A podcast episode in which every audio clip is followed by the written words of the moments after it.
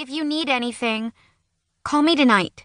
She started to make her way out of the kitchen, but she stopped halfway and turned back toward me. Are you going to need me tomorrow?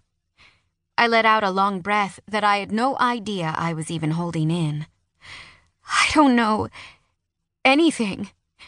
I'll call you. Okay. She hurried over and threw her arms around me, but I couldn't feel a thing. I was numb. I'm so sorry, Kacie. She let go and turned to walk out the front door, the floorboards creaking behind her as she went.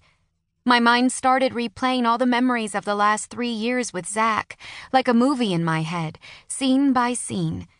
We'd met at a bonfire after a football game, and I knew that night that he was the boy I wanted to spend the rest of my life with. Or so I thought.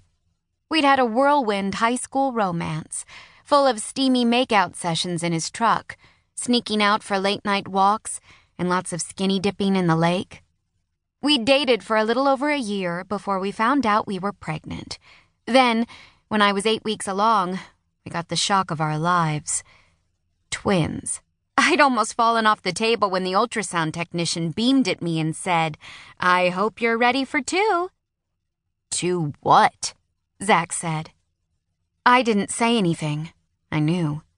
My wide eyes stared at the two little flashing lights on the screen, and I needed no further explanation. The next few minutes were a blur as the tech explained to Zach what was happening. I was too busy falling madly in love with the little beans, currently occupying about as much space as two gummy bears in my belly.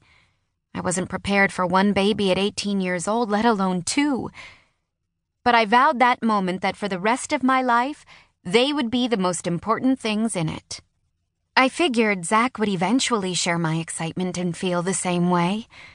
Wrong. My first hint should have been halfway through my pregnancy, when we received the news that we were going to be blessed with two girls. Immediately, I started picturing two little girls in matching pink outfits, with bows in their hair, asking me to paint their nails when they were old enough. And how lucky were they going to be to have each other, built in best friends. I was elated. Zach? Not so much. Seriously? Shit. If I have to go through this, I was at least hoping for boys. Fuck. He mumbled on the way home while I sat in the passenger seat, rubbing my protruding belly with a smile on my face. I just knew that as soon as he held them, he would feel the way I was feeling. They were born 18 weeks later, weighing in at just five pounds each, and absolutely perfect. Zach was as supportive as I expected him to be during delivery. At least, in the moments he wasn't busy texting on his cell phone. My picture perfect fairy tale was quickly shattered. Our first fight came when the girls were only eight hours old. You want to what? I scowled at him. I could feel my face turning red with anger. Calm down, Kacie. It's no big deal. The guys just want me to come out for a few drinks to celebrate becoming a dad. But they were just born. I hissed back at him, trying not to focus on my mom in the background shaking her disapproving head at him. I was hoping you were going to stay here in the hospital. With us. I thought that was the plan. Babe, I'll only be gone an hour or so. Then I'll come back and stay here with you tonight. He responded, flashing that megawatt smile that I swear got me pregnant in the first place. We've waited nine months to meet them. How can you leave now? I looked down at the two little pink bundles sleeping peacefully, one in each arm. Tears started to well up in my eyes, but I was determined to keep them there. Jesus, they're not going anywhere, Kacie. They'll still be here when I get back. I just want to see the guys, have a cigar, and celebrate, okay?